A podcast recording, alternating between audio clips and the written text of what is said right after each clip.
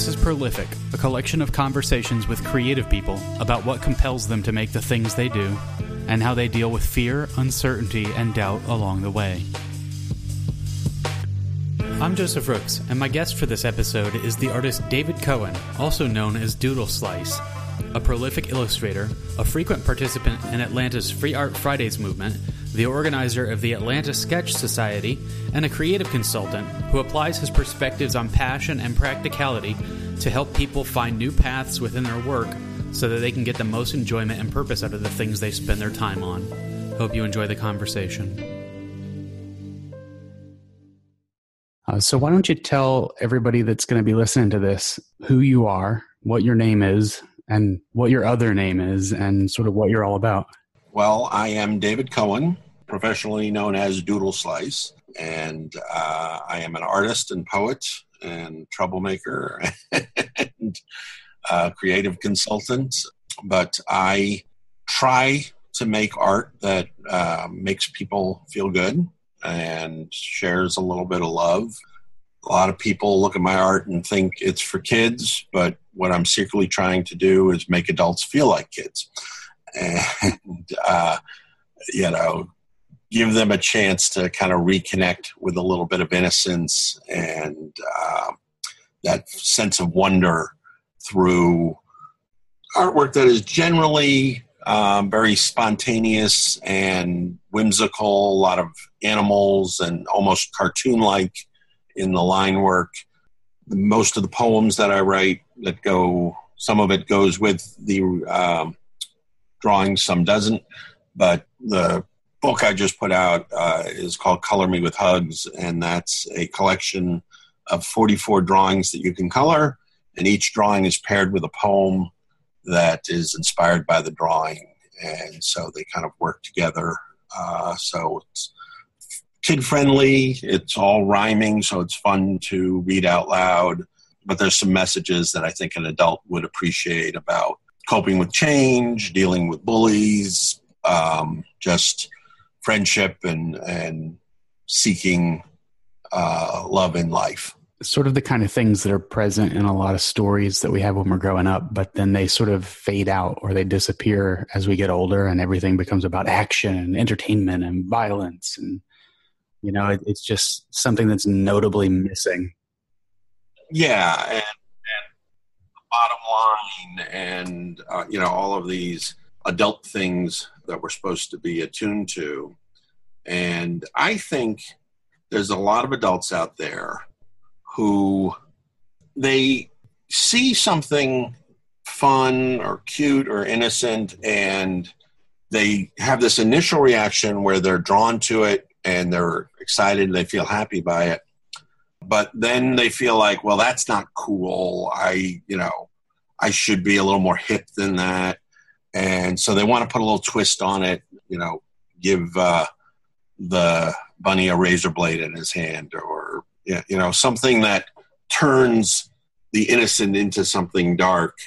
And it's not that some of that stuff isn't fun but i think sometimes people sacrifice making something beautiful because they're trying too hard to make it hip or ironic or or to fit the way things have already been right yeah you know um, is it socially acceptable as an adult if I indulge in this feeling, which is a little more innocent and a little more pure. I feel like, you know, the nerds, of which I'm definitely one. Oh, yeah. Like the nerds have sort of popularized whimsy and made whimsy and cuteness and fun and, you know, adventure and all these sort of lofty, fun, creative things it, it made them popular or made them at least a lot more normal than they used to be. So like, and because of the internet, it's also visible that an adult that maybe in the 80s would have felt like, oh, I need to be all business and all serious and stern and put on a, a straight face. And, you know, they can look at all of us nerds and go, wow, they're having that much fun with this. Like, I can go down that rabbit hole a little bit and not feel weird about it and there's always you know the need to well, for a lot of people to have some social proof so that they can feel like oh they're doing it so it's okay for me to do it right but in our culture there's a lot of sort of throwback to comfort and nostalgia of youth. I mean, there's a reason why cupcake stores started popping up all over the place. People wanted that treat from when they were kids. You know, in, in the 80s, there were no cupcake stores. you know, there might have been a bakery. And I think in part because, you know, now with so many concerns about peanut allergies and things for kids in schools, the kids don't grow up with that association, but the adults still have it. And of course, their cupcakes become a little distorted. They're not, you know, simple little cupcakes your mom baked, but they're 10 inch high mountains of icing and 18 different toppings. And, you know, because it's now an extreme uh, indulgence. They're like the caricature of the thing that we used to love. Right, right. And uh, so, but like we're okay with that but for a lot of people, then they get a little uncomfortable, and a lot of artists who make work that like could easily not go into like like I think of Juxtapose magazine and and a lot of things that come out of tattoo culture and and it's not to say that hard things don't happen in the world, but you know there's a lot of skull art out there. and I guess what I'm saying is I'm not against it, but I didn't feel like I needed to do that too. Right. I'd rather sort of try to be this voice for something a little bit more simple and um, a little bit more accessible to everyone, even if they may, you know, and if they look at it and they say, well, this is for kids, fine, but that doesn't mean you can't enjoy it too. right. And you could also enjoy your kids enjoying it. Yeah, that too. Or enjoy it with your kids. In fact, that's like the thing I would love to see. Um, with the coloring book is parents and kids doing it together you know reading one of the poems out loud together and then coloring together and you know i don't know too many books that uh, can straddle that divide right it reminds me a little bit of pixar in some ways actually because in several of their movies they don't shy away from the reality of things mm-hmm. they sort of invite adults into the same world as the kids for that experience. Yeah. You know, Ratatouille has the scene where they're talking about the rats getting trapped and Toy Story 3 has the fire scene and there just there aren't enough things that are willing to go into a sort of a a territory that adults and children can both inhabit at the same time and have a different experience. And the funny thing is, you know, I'm old enough to have grown up with things like uh, Rocky and Bullwinkle and Fractured Fairy Tales and oh, there was a lot of humor for adults in them that was sailing over the kids' heads. It wasn't dirty humor, but it was a lot of topical stuff. And even though the cartoon totally worked at the kid level too. Right. I, I think you see more product hard directed towards, you know, one group or another. For sure. So in your artwork, what are some of the recurring characters that you have in your drawings? Well, I definitely have this. Uh, I, I, call him the Loud Bunny, which is also the, the Hug at Me Bro Bunny. He's sort of become my mascot. And he started off just as I was drawing a ton of bunnies, and, and I've been drawing, I've had bunnies in my art for easily 30 plus years. But uh, rabbits are quiet animals. you know, if you've ever been around a real rabbit, uh, they don't make a lot of noise. They do have certain sounds they'll make at certain times, but you don't really think, you know, besides like Bugs Bunny wisecracking, you don't really think about bunnies making a lot of noise. So I kind of thought, what what would a bunny look like if it was shouting, a little bunny cartoon character or something? So I started drawing that uh, every once in a while.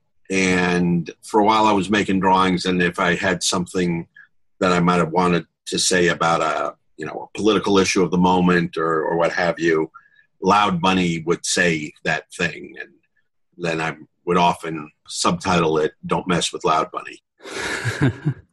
so, so would you say that Loud Bunny is sort of like uh, like an avatar for yourself in your own little world of drawings? That's where it started, and then it kind of started to take a life of its own, and that's when the "Hug at Me, Bro" came in.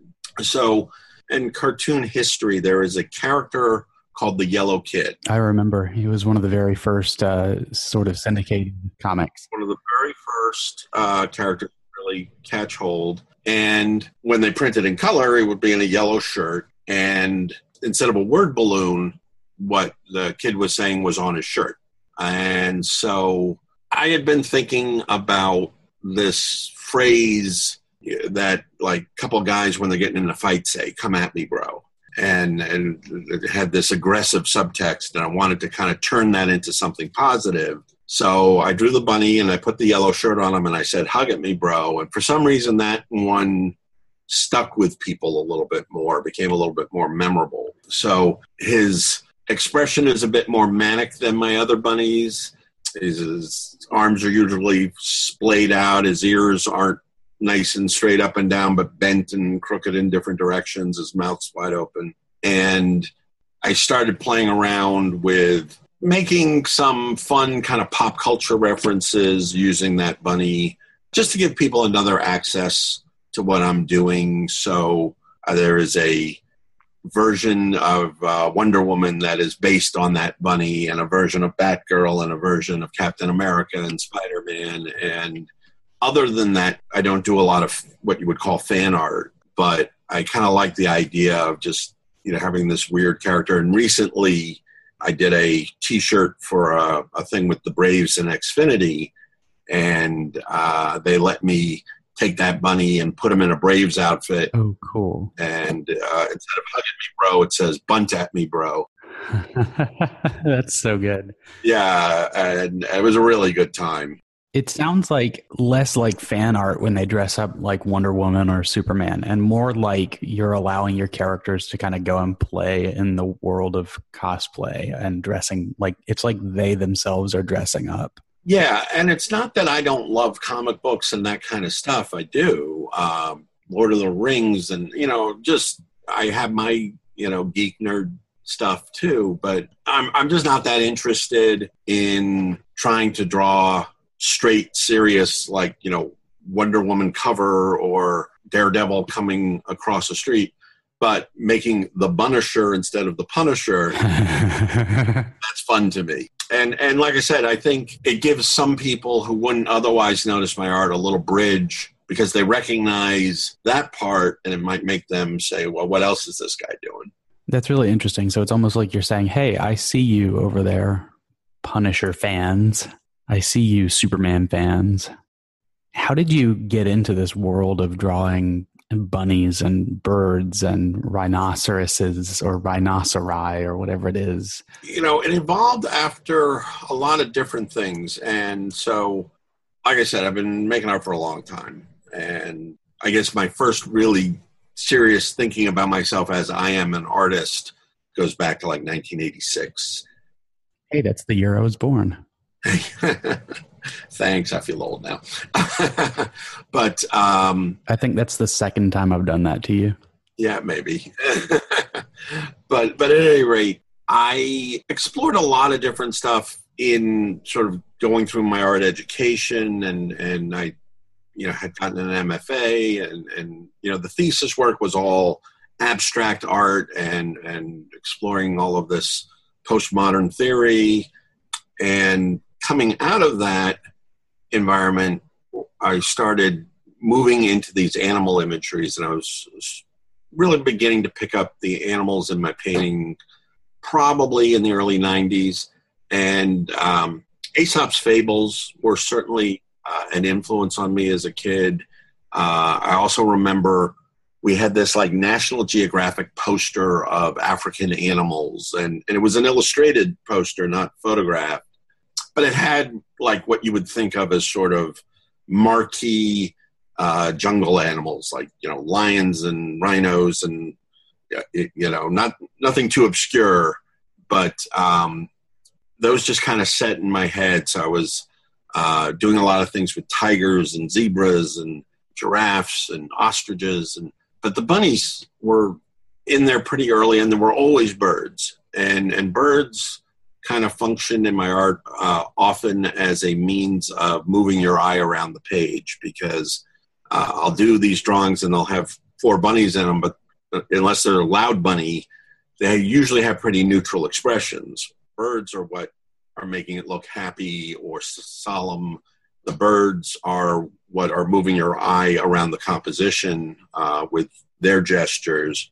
But the bunnies just, they were there. Um, my ex, when I first met her, she had pet bunnies. So uh, I think the starting of, of drawing them as opposed to painting them kind of came with trying to cheer her up when she was having a bad day. Let me draw some silly bunnies to put her in a better mood, or draw, you know, four or five animals like a cat standing on a chair that's being held up by a tortoise that's on the back of a bunny, you know, that these kinds of silly combinations. And it was in doing those quick, lighter drawings that I was starting to find I was getting at something emotionally that I wasn't getting from my more quote unquote serious artwork.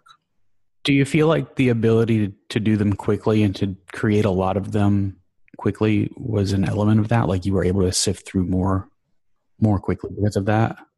I would say that a big part of that was just kind of leaning into my own sort of personal strengths and weaknesses. I tend to be heavy handed if left to my own devices. So, explain what that means a little bit. Okay, so for example, um, when I would sit in a life drawing class, I would probably start off drawing too dark and be scrubbing in. You know, the form would be there, but um, you know, it would be kind of overworked a little bit and and too dark, and it just always seemed to happen with me. When you say that, I'm curious because I was an art school student, and what you're describing sounds a lot like some of the same things that I struggled with. Do you mean that because you were heavy handed, you maybe put too much down on the page too quickly and that made your drawings inflexible, or do you mean something else? Uh, yes, I, I, I mean that. And I mean then because I had that inflexible basis, I would be struggling to work the drawing further, and the tendency would be always to add more because you could only, you know, things were too densely put in, or you're working in charcoal where you couldn't really erase back out. Right. So, so at any rate, that that had always kind of been a tendency of mine, even you know when I wasn't drawing uh, from from life, and something just said to me, okay, if this is going on, try try this as an exercise. Start drawing with markers, no pencil study. You know, so it wasn't the sort of traditional like like you would approach from a comic book or illustration perspective where you pencil and then you ink your pencil lines uh, it was just like go in directly with with a you know a sharpie a marker and with the theory being if you overwork it you're stuck with it so it, it forced me to be very direct um, and learn to kind of like pull back before overcrowding the drawing. Did you find that made you more deliberate? Definitely. Um, I would also say my work has a lot of Asian influence. My father had a hobby uh, for a while when I was growing up. He used to do ikebana and moribana, which are Japanese flower arranging. And so he had some books on that. And compared to um, particularly what you would have found, uh, you know, in the 70s and 80s, um, under, you know, kind of Western flower arranging, like what you would see in a typical florist shop, these things look radically different. They were asymmetrical, they combined, um, you know, broad shapes and thin lines and lines that you know, when when I say a line, in this case, it might be a twig or a branch, but it was something that captured space uh, with a linear thing encapsulating rather than filling in with flowers. Um, and it definitely influenced my compositional approach. I was also, as a kid, I was into martial arts. I was kind of interested in Zen Buddhism. Um, and so sumi-e brush painting and uh, the Zen practice of what they call ensos, which is, uh, if you've ever seen, it's like a big ink O. Like a circle, like a, sometimes they're sort of incomplete and rough on the ends, right? Right. And it's, it's, it's about, you know, getting into the mental state and then making the single stroke that, you know, encapsulates the universe and, and, you know, some deliberately are open to let you know, have this sort of passage between what you've encompassed and and what's outside of it. Um, but it's all about hey, you put it down once and that's it. You don't rework it. You don't go over it. And so, you know, I was intrigued by that. Um, I, I think I saw um, in Matisse's work some of that, uh, particularly in his cut paper work, where he's using the scissor to create line, but because he's using colored paper, he's cutting color. And um, there's just this kind of simple directness um, and and as an approach to finding form I, I even in my earlier days experimented with doing some things where I was cutting into canvas and and creating line that way. So these, you know, simple kind of doodle drawings that evolved out of all of this have this big backlog of study and art history and things that go into them. And um, it, it's kind of funny because I have a, a very good friend who's a terrific artist himself, uh, who, when he first saw some of the pieces I was making for Free Art Friday and, and so forth around Atlanta, he was interested in what I was doing, but also thought because the line work is so direct that it was simple. And he tried to make some drawings, and, and I, this was all before I had met him in person. So we finally do meet at like a barbecue, and he's kind of sheepishly telling me um, that he was interested in my drawings and he wanted to kind of make some like that uh, to get a feel for it.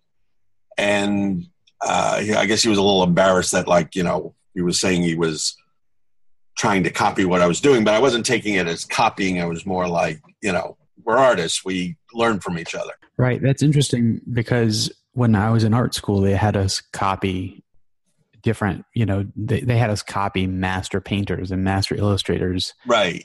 to try to understand the language of their movements and build a vocabulary for ourselves. And it wasn't looked at as like stealing. It was just a, a way for us to learn through movement. It's a teaching tool.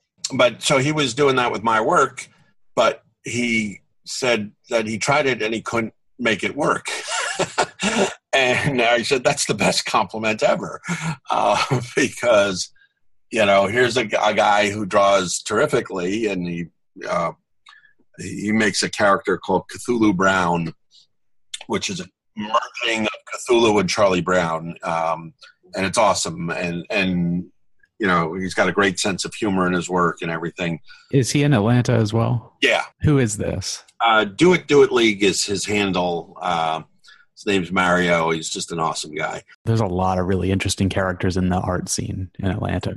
It was definitely one of my favorite things about living there. Oh yeah, but what he wasn't sort of able to just kind of get from just looking at the line work was what was going on compositionally in them and and the balance even though it was in a this sort of simple format and i think that's something that you know i've only come to because i've just been doing this so long and have you know all of those weird influences that trickle in even if i'm not thinking about them in the moment.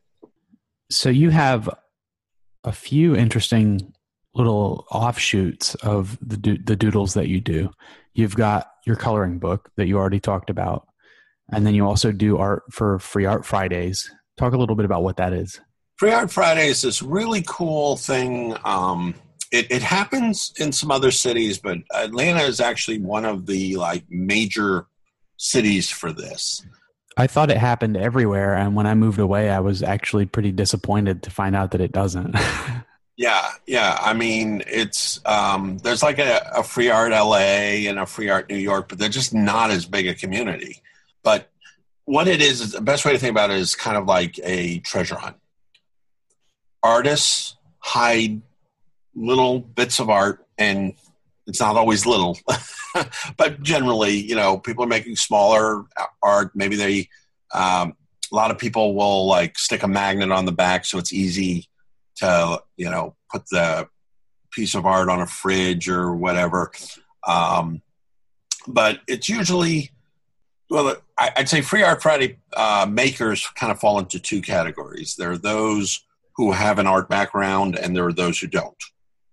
And uh, some of the latter, their only creative outlet is making Free Art Friday pieces. And, and a lot of those started because they were Free Art Friday collectors um, who felt like this opened the door to letting them explore some creativity and wanting to give back, which I think is just awesome. So, how does the actual finding of the art work? So, um, say I make a little uh, tile or something that I paint on, I stick a magnet on the back. I'll hide it somewhere and um, go downtown or uh, into a neighborhood like Little Five Points or something, stick it on a sign, stick it behind a mailbox, who knows and I'll take a photo and post that on Instagram um, and hashtag it FAFATL, which is Free Art Friday Atlanta. Um, and it used to, when it first got to start, happened pretty much just on like one Friday a month. But nowadays, you might find someone dropping a piece any day of the week. Um, and, and that's partly just a testament to how many people are doing it here in Atlanta.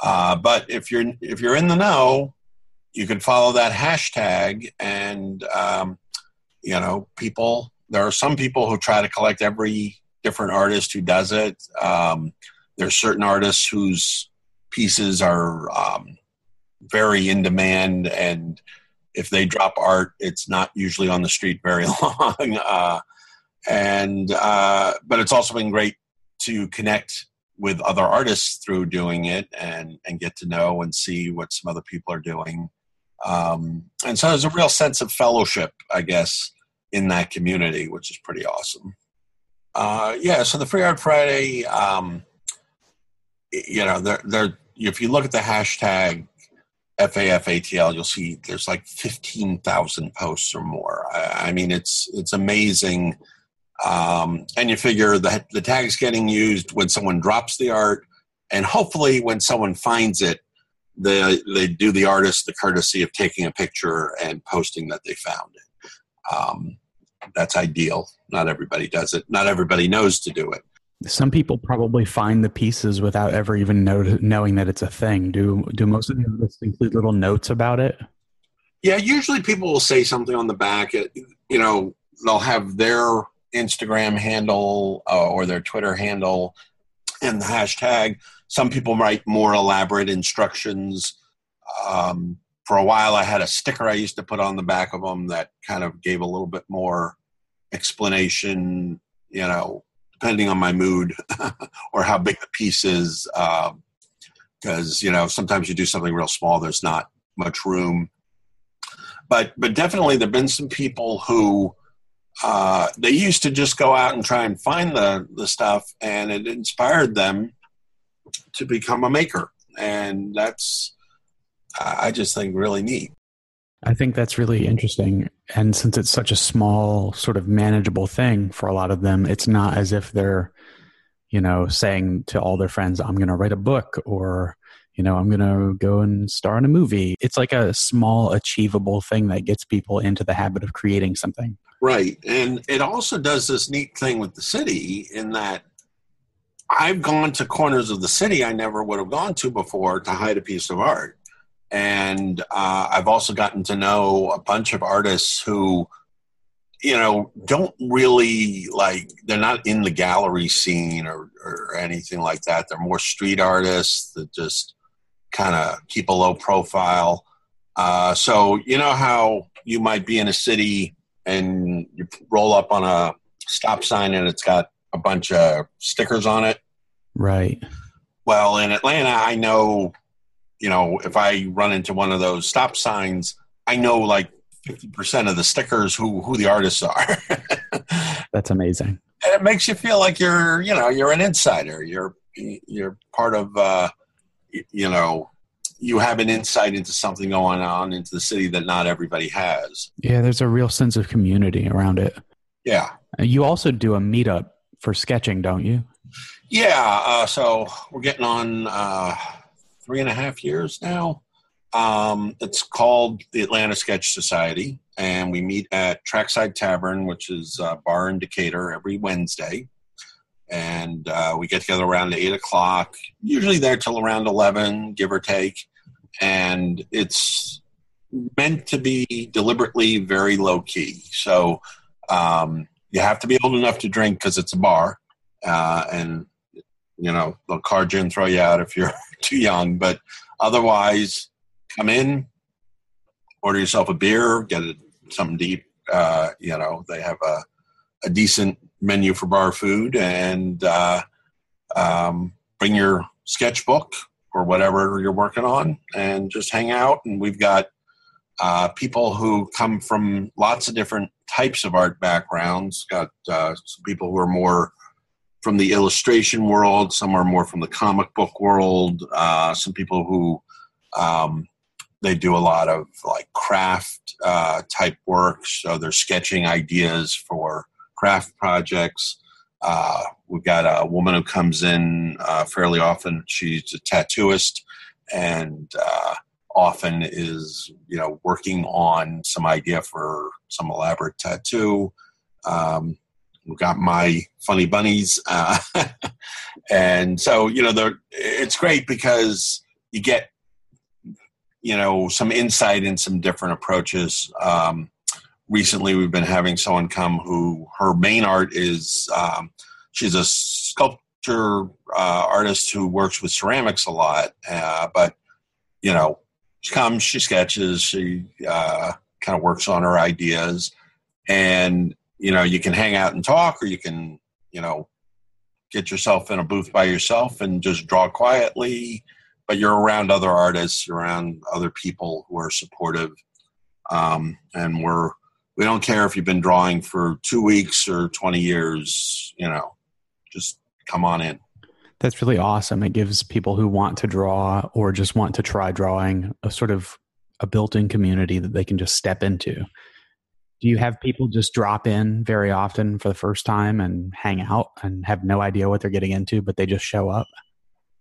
Um, you know, not as much. Uh, what we tend to have is we have some regulars who come, you know, and then we have regular irregulars who are you know people who will come for a few weeks in a row and then not be able to come for a month and then they come for a few weeks in a row um, but yeah we'll occasionally run into someone or someone who happens to be an artist didn't know it was going on but they just came in for a drink and they're like hey what's this um, you know i also am always happy to have people from other disciplines if they want to hang out um, if they sculpt or do photography or write poetry, whatever.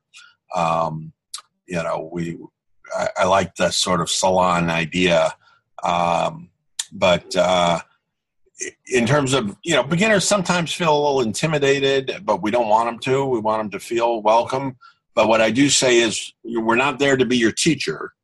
You got a question, ask it, but uh, you know, just sort of understand that it's not a classroom. so we're not given less. Gotcha. So it's it's less meetup.com speech, kind of like talk and workshop environment, and more like just feeling like the bar, but you're drawing. Yeah, yeah. I mean, come in. Uh, we're kind of assuming you're self-directed. I I always include a prompt in the announcement in case like someone's stuck for an idea. I don't know what to draw, so you know I have some silly prompt or whatever. Um, sometimes when we've had a larger group, we've done like a group drawing, or uh, I don't know if you're familiar with Exquisite Corpse uh, as a exercise. I'm not. What is that? You cover most of the drawing. Someone draws on the uncovered part, and then you um, like slide the part over and hide the part. So it's usually done by folding the paper. So that's sort of like the storytelling thing where you write several lines and then you fold it fold it so you can only see the last line and then you keep writing. Exactly. It's an old Dada exercise. And uh, so you end up with this like, nobody knows what the final drawing is going to look like. And uh, they're fun, you know. Um, but, uh, you know, generally speaking, you know, everyone's kind of got their own project they're working on, something they have in mind. Um, we have one lady actually uh, who who almost when she comes, she almost always uses the prompt to kind of inspire something. But she's sort of the exception. Most most folks just sort of have their own idea and what they're working on. Um, and everyone's always very interested to see what other people do. Um, so you know, if you want to get some feedback, uh, you're you know, it's definitely a great thing to come in and say, hey, you know, do you mind taking a look? Uh, but you know, if you're shy about your drawing, you don't have to show it to anybody. and and we get that too. Sometimes people come in and they're just kind of like, I just want to be in here where the vibe is good, but you know, I'm not really looking for, um, you know, critique or anything. So right. Um, a few years ago, on my birthday, actually, I came to your exhibit where you had more than a thousand drawings on display. Yeah, can you believe that's like four years ago? That was crazy. It's crazy that it, the grandiosity, the scale of the exhibit was crazy, and then the fact that it was four years ago is also really crazy.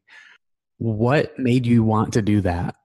Well, it kind of grew out of um, that transition period where I was starting to accept the um, idea of making these simpler drawings rather than these kind of more grandiose uh, paintings and so forth. And um, I was making a lot of drawings. I was starting to put them out on um, like Facebook and Instagram. Uh, and I just decided, okay, I need to sort of test myself and see if this is a serious thing for me. And so I just set a goal of, uh, I think it was April 15th of uh, 2012 that I said, by that date, I want to do a thousand drawings. And I did. And I kept going. And so I started to have quite the pileup of drawings.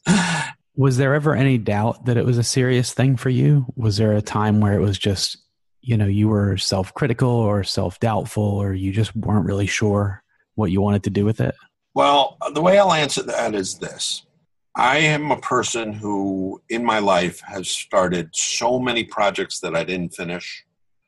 Um, I just, ever since I was a kid, like, you know, my mind would be racing off to 10 new things and so I'd start off with some grand ambition of an idea or a design or a project, uh, get a little bit along the way, but then get excited about something new, and the other thing would sort of fade away. And um, so, having sort of moved from uh, you know canvases and paints and paintbrushes and things that seemed serious in an art sort of vein to drawing on index cards and and uh, doing the subject matter, which you know was very light and inviting and sentimental. Um, I just kind of felt compelled to sort of check myself, and I figured if I can do a thousand um, by a deadline, then you know, so so wasn't wasn't that I doubted that I would because I never doubted any of those projects. But the reality was, I, there were a lot of projects I didn't finish. So I knew if I crossed that deadline, it was for real. And uh, especially since I reached it and I wasn't like, oh, you know, throw in the towel now. I don't want to do any more of these kind of drawings. I wasn't sick of them. I was, you know, jazzed on them. So the the final count uh, for the show was like 1100 but that was culled from uh, you know probably about four or five thousand drawings that is wild i didn't know that what's your relationship to quitting things are you okay quitting something if you hit a point where you just know it's not doing something for you or do you get disappointed yeah you know i mean there's probably i, I i'm probably guilty of not quitting things soon enough. I, you know, I tend to sort of keep the idea lingering, even if I'm not working on it, you know, so you don't clear the mental space. Um, you know, it's kind of still hanging on, uh, which which isn't really like an approach I'd recommend. Um, but then there's other stuff where I know for sure I'm going to get back to it. I just don't know when. It might be five years, it might be 10 years, it might be next week. Um, and uh, I, I, think a lot of artists and, and people who tinker with things, you know, wood shops and, you know, whatever, you know, your sort of creative outlet can get that where they're like, you know, say you're a woodworker and you stumble across like, here's a cool kind of piece of figured maple and I don't know what I'm going to do with it, but I'm going to stick it on a shelf and someday the right project's going to come along and I'm, you know, and, and if you throw it out for some reason, sure enough, like, you know, two months later, you'll be like, ah, oh, I, I now know what to do with that thing. So I feel like a lot of people are afraid of behaviors like that getting labeled as uh, puttering or hoarding or being lazy, or they're just afraid of being criticized for not finishing things.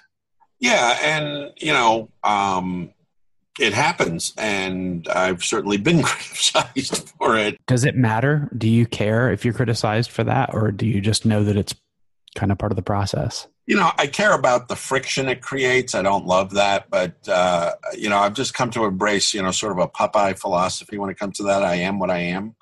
I'm, I'm, I'm not. Uh, in fact, uh, it's a line I've used before. I say I'm not saying that it's right or wrong. I'm just saying it's how I am.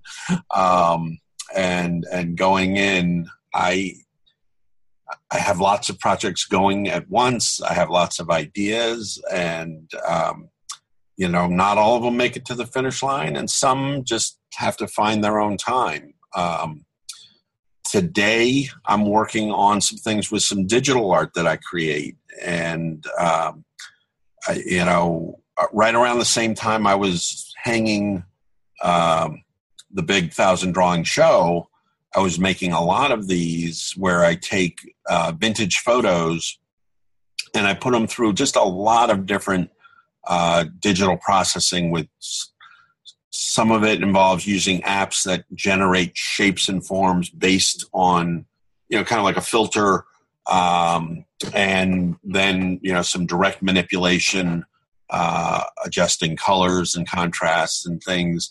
Um, so it's a combination of curating, cropping, and playing and tw- twiddling knobs. But it's it's a very different mode of creating, and it lets me express, um, you know, some different ideas than the manual work does. Uh, so it, it you know, it's like a nice counterpoint to that. And just recently, I, I reposted, you know, uh, about eight or nine of them that I had done a while ago, with one or two that I've done recently. And I, I, I guess because I posted a bunch at once, all of a sudden I got like 150 comments on the post, and um, it, you know, it reminded me about what I liked about them.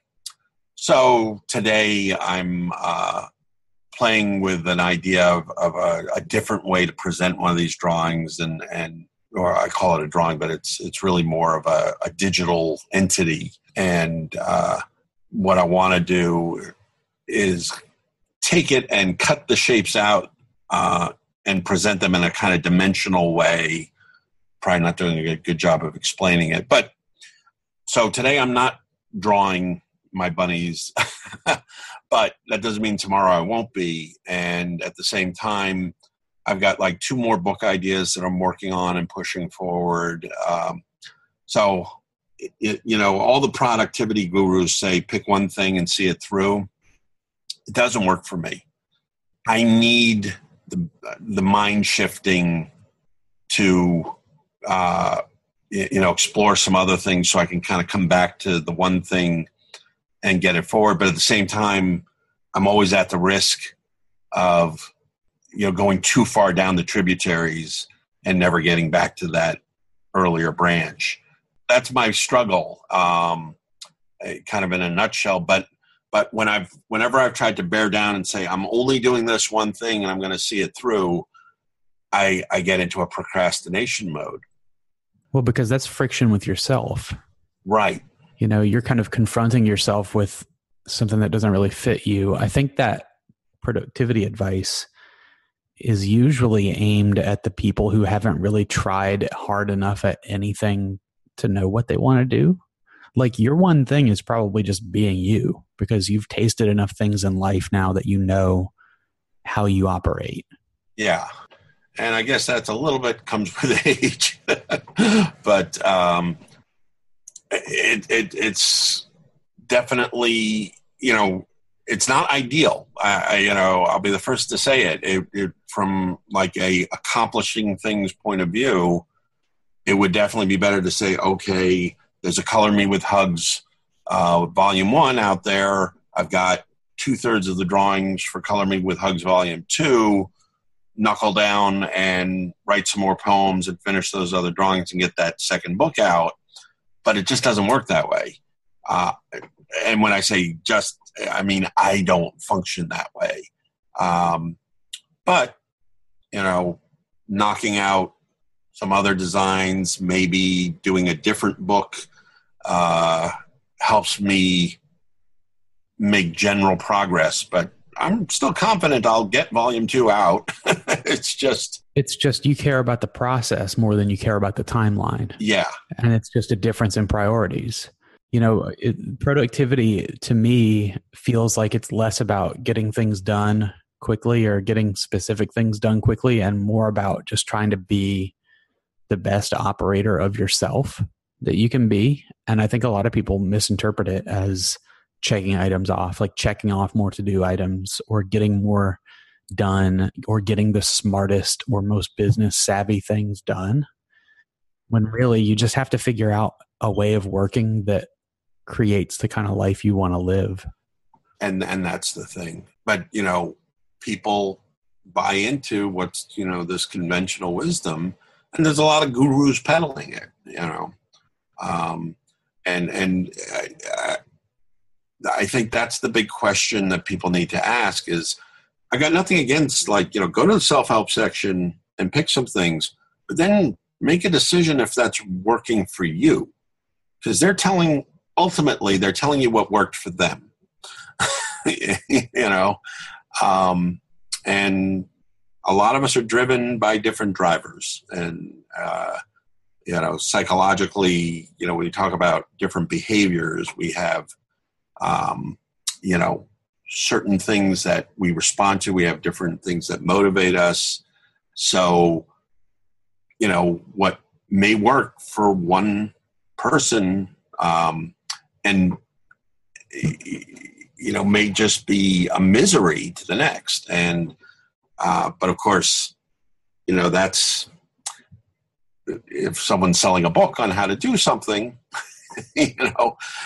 That's not the most profitable or easy to sell advice to someone who doesn't know that they need to hear them and you know the same thing happens with uh, you know business success books is you get some you know CEO or some company founder writing a book, and they're telling about what worked for them, um, but they don't generally dwell on, hey, here's where some of the things about our time when we were doing this is different from your time now, or you know. Um, the context, uh, often the degree to which luck played a factor is left out. And that's not to mitigate anyone's hard work, but luck is often a factor too, you know.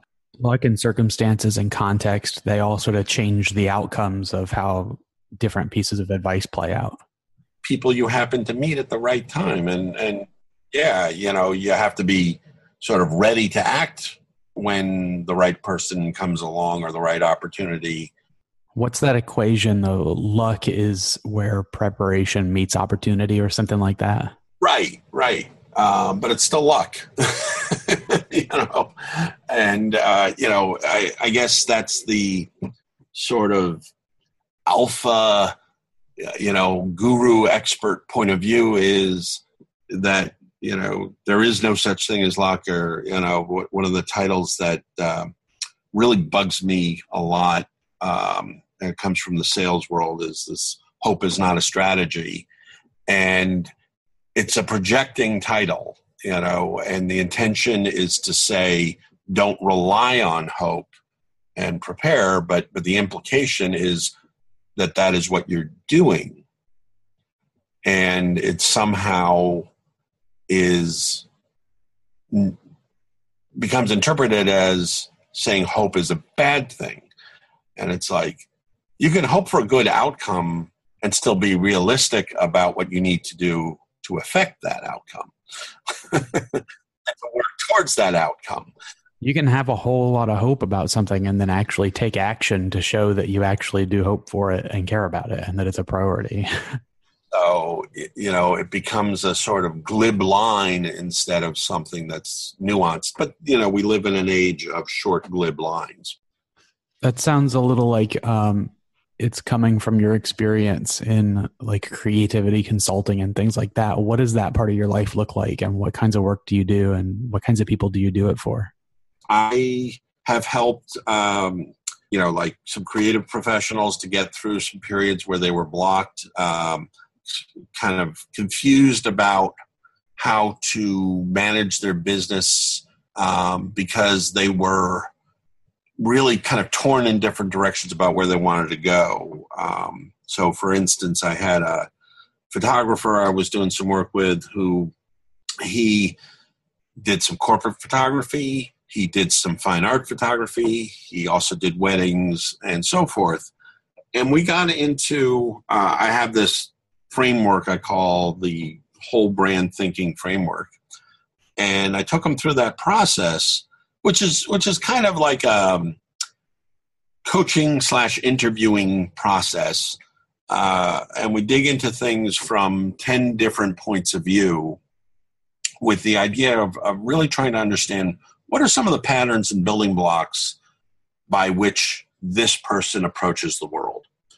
And what was uncovered was one of the reasons why he was attracted to doing wedding photography was he grew up in a church and uh, he you know he had a lot of emotional foundation because uh, his father was a minister and that was you know just part of his world um, but he liked to get really creative with his shots and uh, loved to kind of like get into the church uh, the week earlier and plan where he was going to be and and so he could get really creative and um, were these all thoughts that he uncovered through working with you that he wasn't? Yeah there, were, there were a lot of stuff that he sort of you know he might have had an intuitive sense but didn't have a vocabulary for discussing. He had a feeling, but he hadn't articulated it. Right, and so he, uh, but but he was feeling frustrated and burnt out doing weddings because he he felt compelled by the external definition of a wedding photographer like i have to you know they hired me so i have to be the one shooting you know all the bridesmaids lined up and all the groomsmen lined up and all these sort of standard shots that you have to get. So it was this weird cycle. People saw his blog loved his more creative shots wanted them for their wedding because of that. But he felt he couldn't do those uh, to the level of his ability because you know he was the head barber and they were hiring him. So i said just change your pitch. You know, when when they come in to meet, explain. My assistant's going to take those shots. I'm going to check in on them, on them to make sure everything's cool. But they're doing that so I can do, you know, these sexy shots and these, you know, weird angles and and capture the light that I've studied that happens in that venue, so that I can give give you those memories that you want the stuff nobody else can give them. And he, he started doing that. He's, and it was the best thing in the world. He calls me up uh, a couple weeks later. He says, I love doing weddings again. That's amazing. And it was mostly his own limitations, and they came from the external definition of what a wedding photographer was, not listening to what his internal definition of what it was. That's amazing. The process that you walked through with him it has 10 points you said. How did you come up with that? Is that just sort of you wrote it down based on your own thinking? Well uh, i definitely drew upon some sources. So uh, i have this weird other life which we haven't talked about too much which is my startup experience. So uh, I came to Atlanta working for a startup. I was kind of burnt out on some things going on in, in the Baltimore art world and had gotten involved in doing some web design very early. Uh, so it's like 1994, 95, doing some web stuff. Um, that led me to doing some work with a small startup uh, up there, and they got bought. So I had been a freelancer for them. About a month before they got bought, they hired me on full time, and then they said, Your job's now in Atlanta. And so, excuse me, I came down here and um, I got, you know, I kind of saw all of this crazy dynamics of the tech world. And uh, me and a friend I had made down here, we decided to start our own company. And it was in that kind of go go early internet bubble uh, time frame. So we're now like, you know, 98, 99. So we did that. We started a company. Um, we went through, we, we were basically farming out programmers to another company, uh, you know, on a consulting basis while funneling the money we were making into R&D. Uh, we came up with a concept we thought had some legs, which was, um, believe it or not, about taking the internet content of the day to the mobile devices of the day, which were a lot more primitive than what you got in your hand right now. Are we talking like BlackBerry or are we talking like flip phone that could display a little bit of text? Early WAP enabled phones, alphanumeric uh, pagers, uh, the Palm 7, which had this big clunky antenna you could pop up. Um, that those were some of the first devices we were sending content to. So if you can imagine even on the smaller screens of you know 1999 trying to chop up a page of web content to go out 256 characters at a time and keep session straight. You know there was a lot of technical things going on. Responsive design was not a thing. Uh, i you know my role evolved a lot from being a like a hands-on uh, I, I was doing you know web and ui for the startup, but I was also one of the founders and co-writer of the business plan and involved in fundraising and so forth. And as we grew and added more people, because we ended up raising a fair amount of money, um, uh, I my role kept sort of moving in the kind of strategic marketing and branding direction. And um, PS dot com bubble bursts. Uh, we got clobbered because we weren't the dot com business model, but all of our customers were. so suddenly, uh, everyone we were doing business with or trying to do business with was out of business, you know, and uh, it was a really interesting time. Um, but it it had taught me that. I guess I observed that when everyone had a good, clear sense of what the brand story was. Uh, things seemed to be clicking, and morale was good, and there was clarity about what people were doing and why. And when things were kind of a mess and everyone's pointing fingers at each other, no two people seemed to have the same idea of what the overall story was. That's really interesting. I feel like that's sort of hinting at some of the hidden benefits of branding where it's like, oh, instead of us looking at each other and trying to figure out what to do, we can look at the brand and the brand sort of tells us what to do and it's our guiding light. Right. Right. And it's, you know, it's easier for an individual to say, hey, these are my parameters. As an organization, it can get, you know, with a lot of, you know, you got investors have one idea, you got a CEO's got another idea, you get, you know, people pulling in different directions. So, but, but but that started to form my basis. So I wanted to get a little bit more knowledgeable uh, on the subject. So I started reading a lot of books on consumer branding, and uh, definitely there were a few. Um, you know, Paul Arden's books uh, were very influential on me. Um, uh, there's a, a book, uh, I'm blanking on the author's name, uh, but it was called Primal Branding. And um, those started to steer me towards this framework idea. Uh, but they were organized around consumer brands and and you know the kind of the motion of a consumer brand is to say well let's let's focus group it and let's find out what the market is saying and use that to understand how we're we're being understood and um, but when you start to get into more b2b and personal branding it has a lot more to do with what i would call operational aptitude. What are you capable of doing? And you can pick a point out there of what you want to be able to do but your your kind of the steps you take to get there are going to be very much governed by what what are you capable of doing today? Um, and so i adjusted and added some questions or you know points to the framework that were based on some of those considerations. So trying to take into a, a sense of the kind of context you're creating for the brand. So it's basically a self-awareness tool. What are some of the questions that you might ask a person you're working with?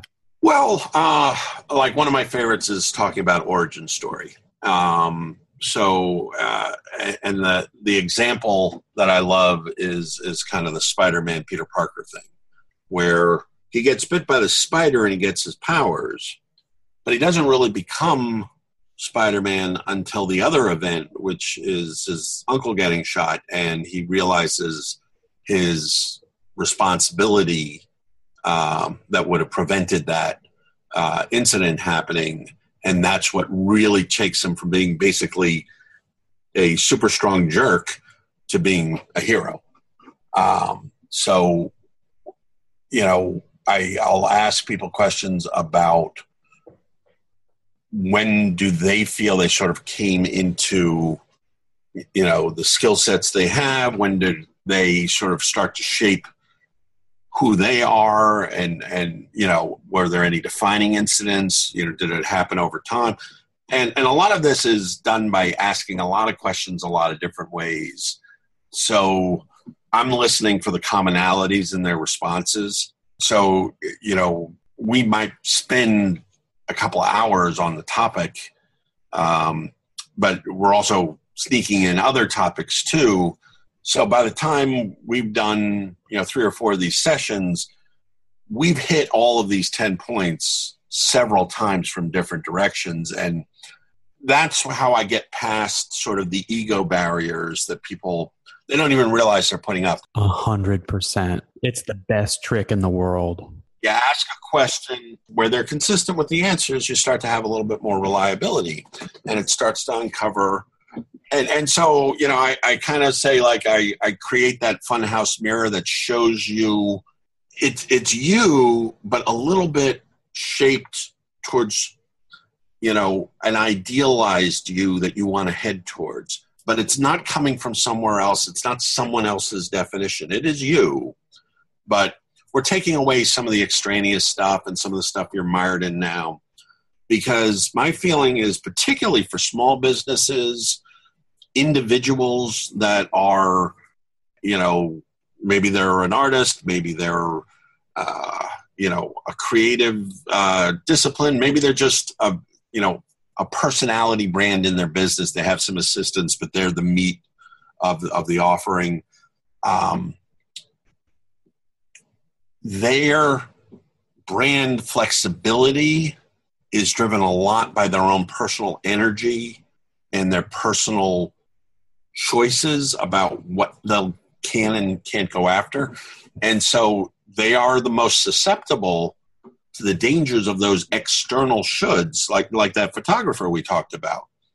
He had all the talent, he had the drive, he, he was personable, he could land clients, but he was miserable because he was doing the stock definition instead of really trying to understand where his strengths were and his motivations were.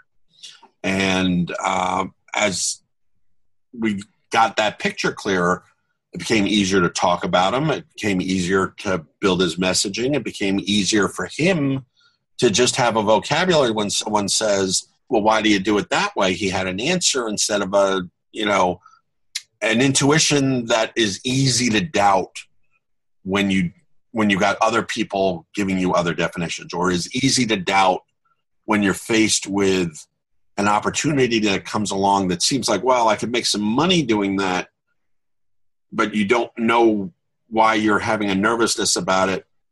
Well, if you go through this type of process, then you can say, well, that's because it's taking me too far away from my brand. And um, it's going to lead me towards work I don't want to get. I feel like that's something that even individuals that feel like they don't need a personal brand probably will relate to just because there are a lot of people that sort of slid into college and slid into their jobs and their careers without really considering where they were going or what the right thing was. And now they're just sitting with that nervous energy about, you know, why am I doing this? And I wish I could find a better term than personal brand. Uh, but to me, it's the most accurate, but it's also mired with a lot of junk. Uh, it's, you know, there's a lot of people who do personal branding, and it's just a exercise in hype. And it's peddled a lot by social media experts who are very good at selling social media development programs for people who are social media experts. and I say that not intending to be facetious. It, it, it's what they do. That's what they sell. It's true. It's factually accurate. And so you can go into any platform and there's you know someone selling how to be good at that platform. That doesn't mean that those techniques will be good for your business on that platform. Especially the ones that are just feeding ego and feeding the self-serving nature of it. Right. So if you want to be uh, like a twitter guru uh, then you know, looking at what the number one Twitter guru tells you to do is probably a good answer. But if you're looking to sell, uh, you know, consulting services for, you know, mid level technology businesses, those techniques won't work for you. In fact, they may be harmful to you. Right. Um, because they're not taking into account what your audience really wants, the type of trust development they need, um, the types of energies you bring. Um, one of the things I like to talk about sometimes when I've given talks before is spamming. everyone hates spammers, so why do people spam? Spamming works.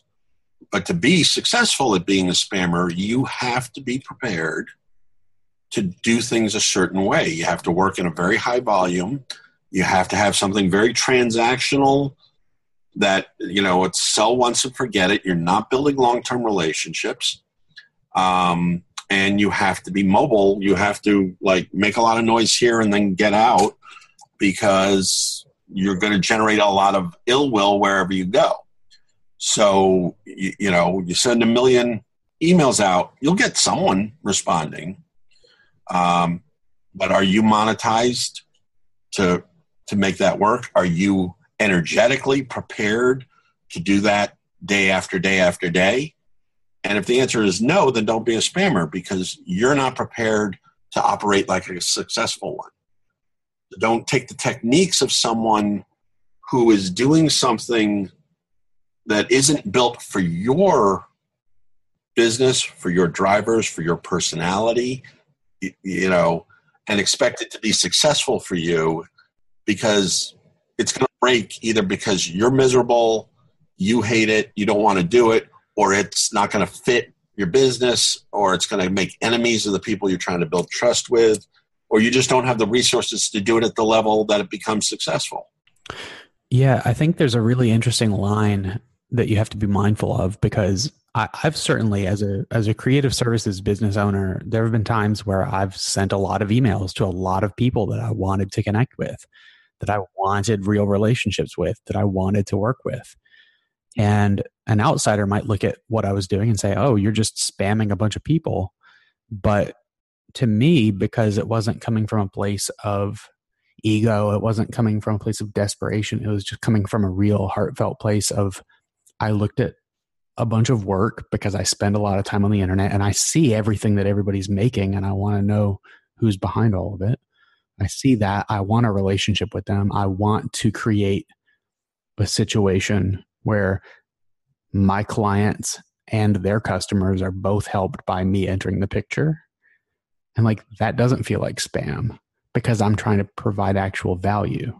and that's the thing is that alignment makes all the difference and, and humans are remarkable at sensing that genuineness behind the message you know how many times have you gotten an email where someone said oh i was looking at your profile and you know darn well they weren't looking at your profile. Right. You know um, they're trying to trick you with language into believing in a level of engagement when you know it's a form letter. Hello there dollar sign first underscore name comma. I was checking out your website dollar sign website underscore url yeah and even without those obvious fill in the blank spots. That's when they mess up. That's really that's really funny when it happens. Yeah but you know you'll get a note or you know some person is reaching out over linkedin you know they never looked at your profile. So you know why do they do that? Because they're playing a numbers game but my question is are they really prepared to, to play that game the way you win at that game? And I think in a lot of cases, no, they haven't really thought that through. They haven't really thought about the negative cost um, that they're generating uh, and the damage they're doing to their reputation. And and um, you'll see this kind of behavior sometimes with people who get involved in multi-level marketing things. And there is a way to do multi-level marketing where you can make money, but a lot of it has to do with onboarding other people to your multi-level marketing. And the thing is, as soon as you start talking about multi-level marketing, uh, whatever the brand is, um, a lot of folks are going to put you know corks in their ears because they they're shut down to anything else beyond that in the message.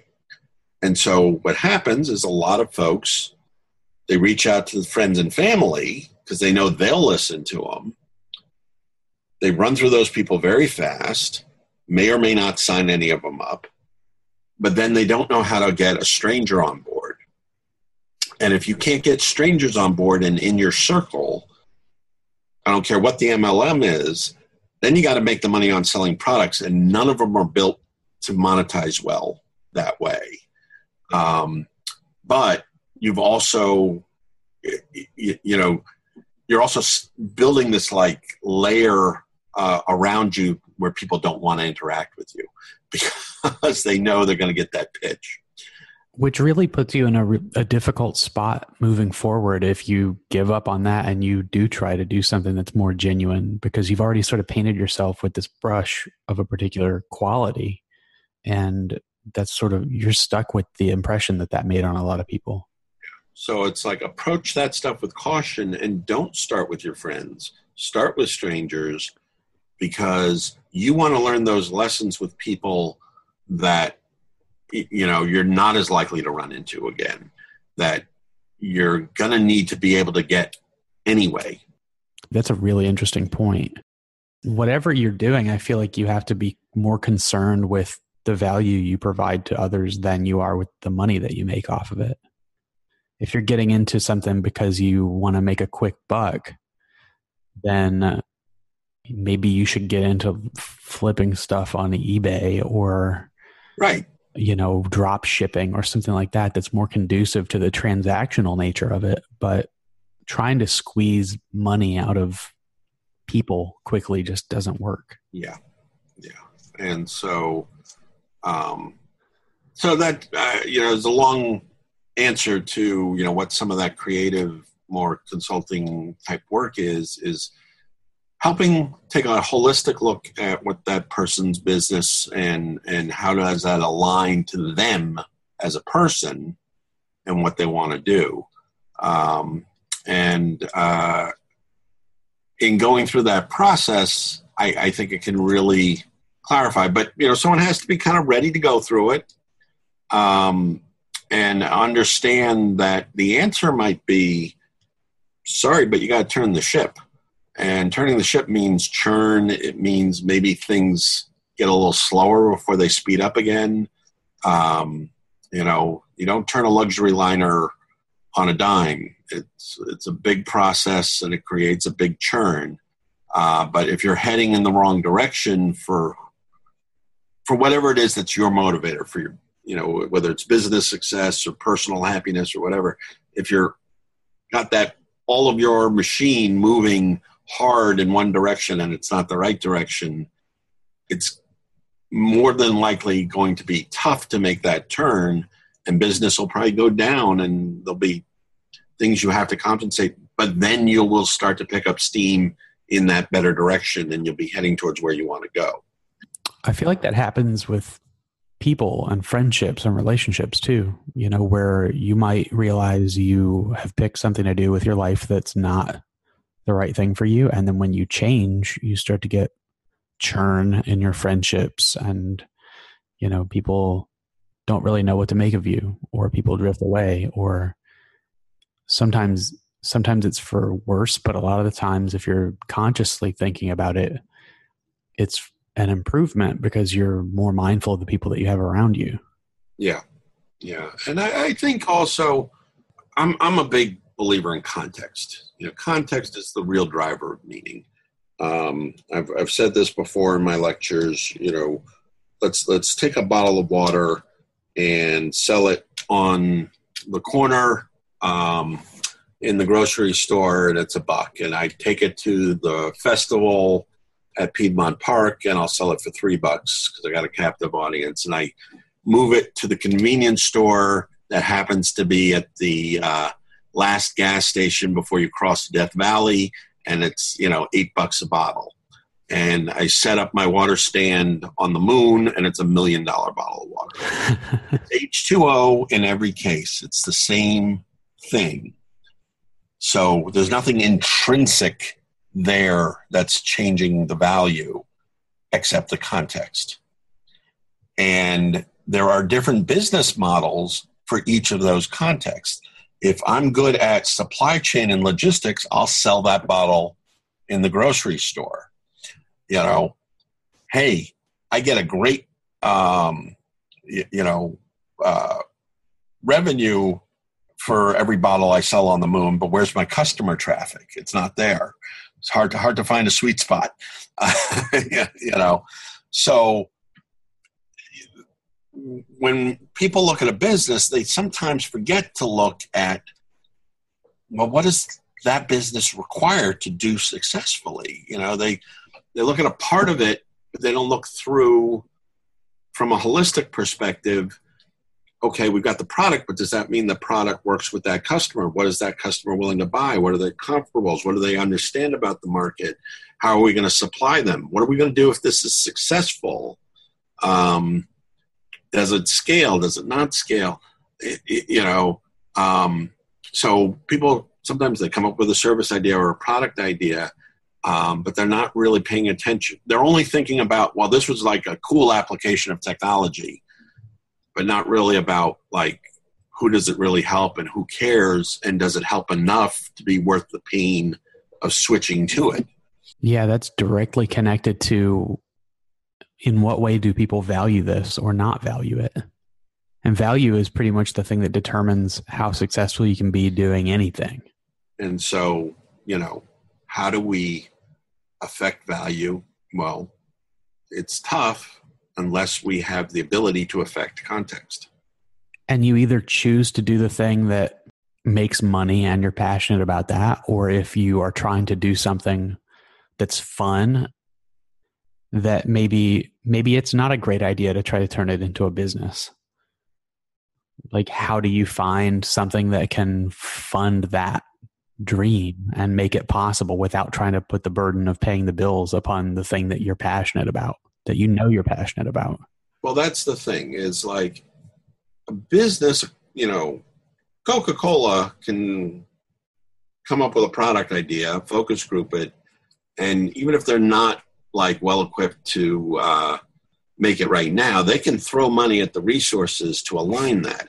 If you're an individual making your way in the world, you can't focus group things and then throw all resources at what the market's telling you. So you have to kind of look more internally like, what am I prepared to do? What am I capable of doing? Which are my priorities?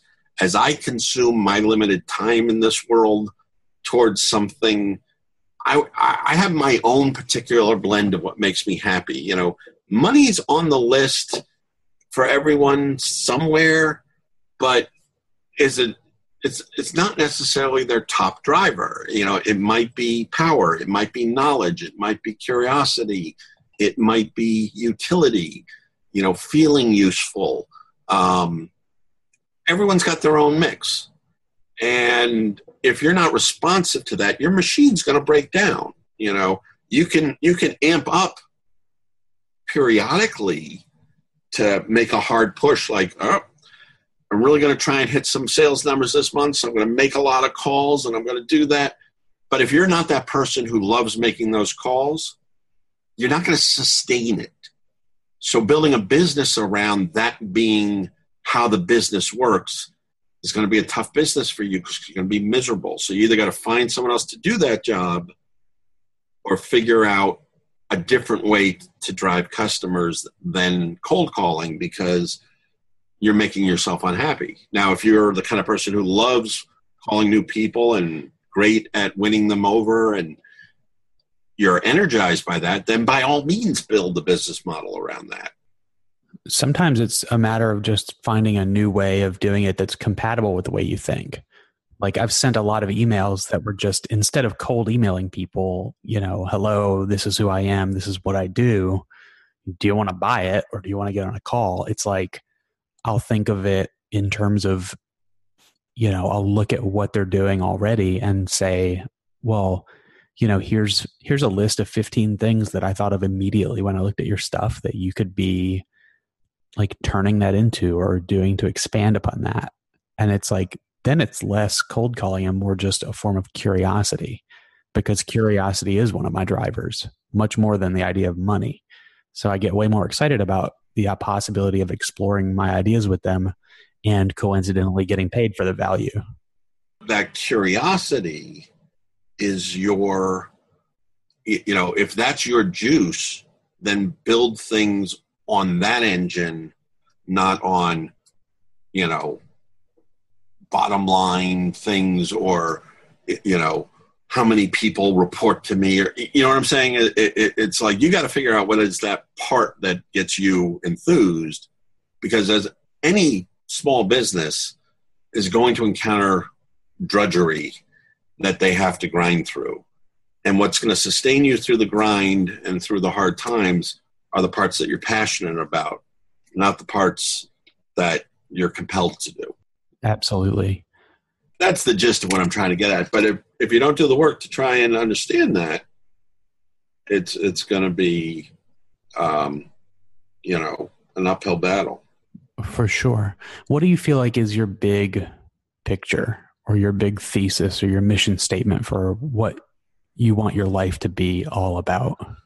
Well, you know, it's funny because um, it's a blend of things, but I think it comes down to I, I'd like to feel that the people I've touched, whether it's through my art or through this type of like coaching consulting work, that it helps them become their better self or a little closer to whatever that is.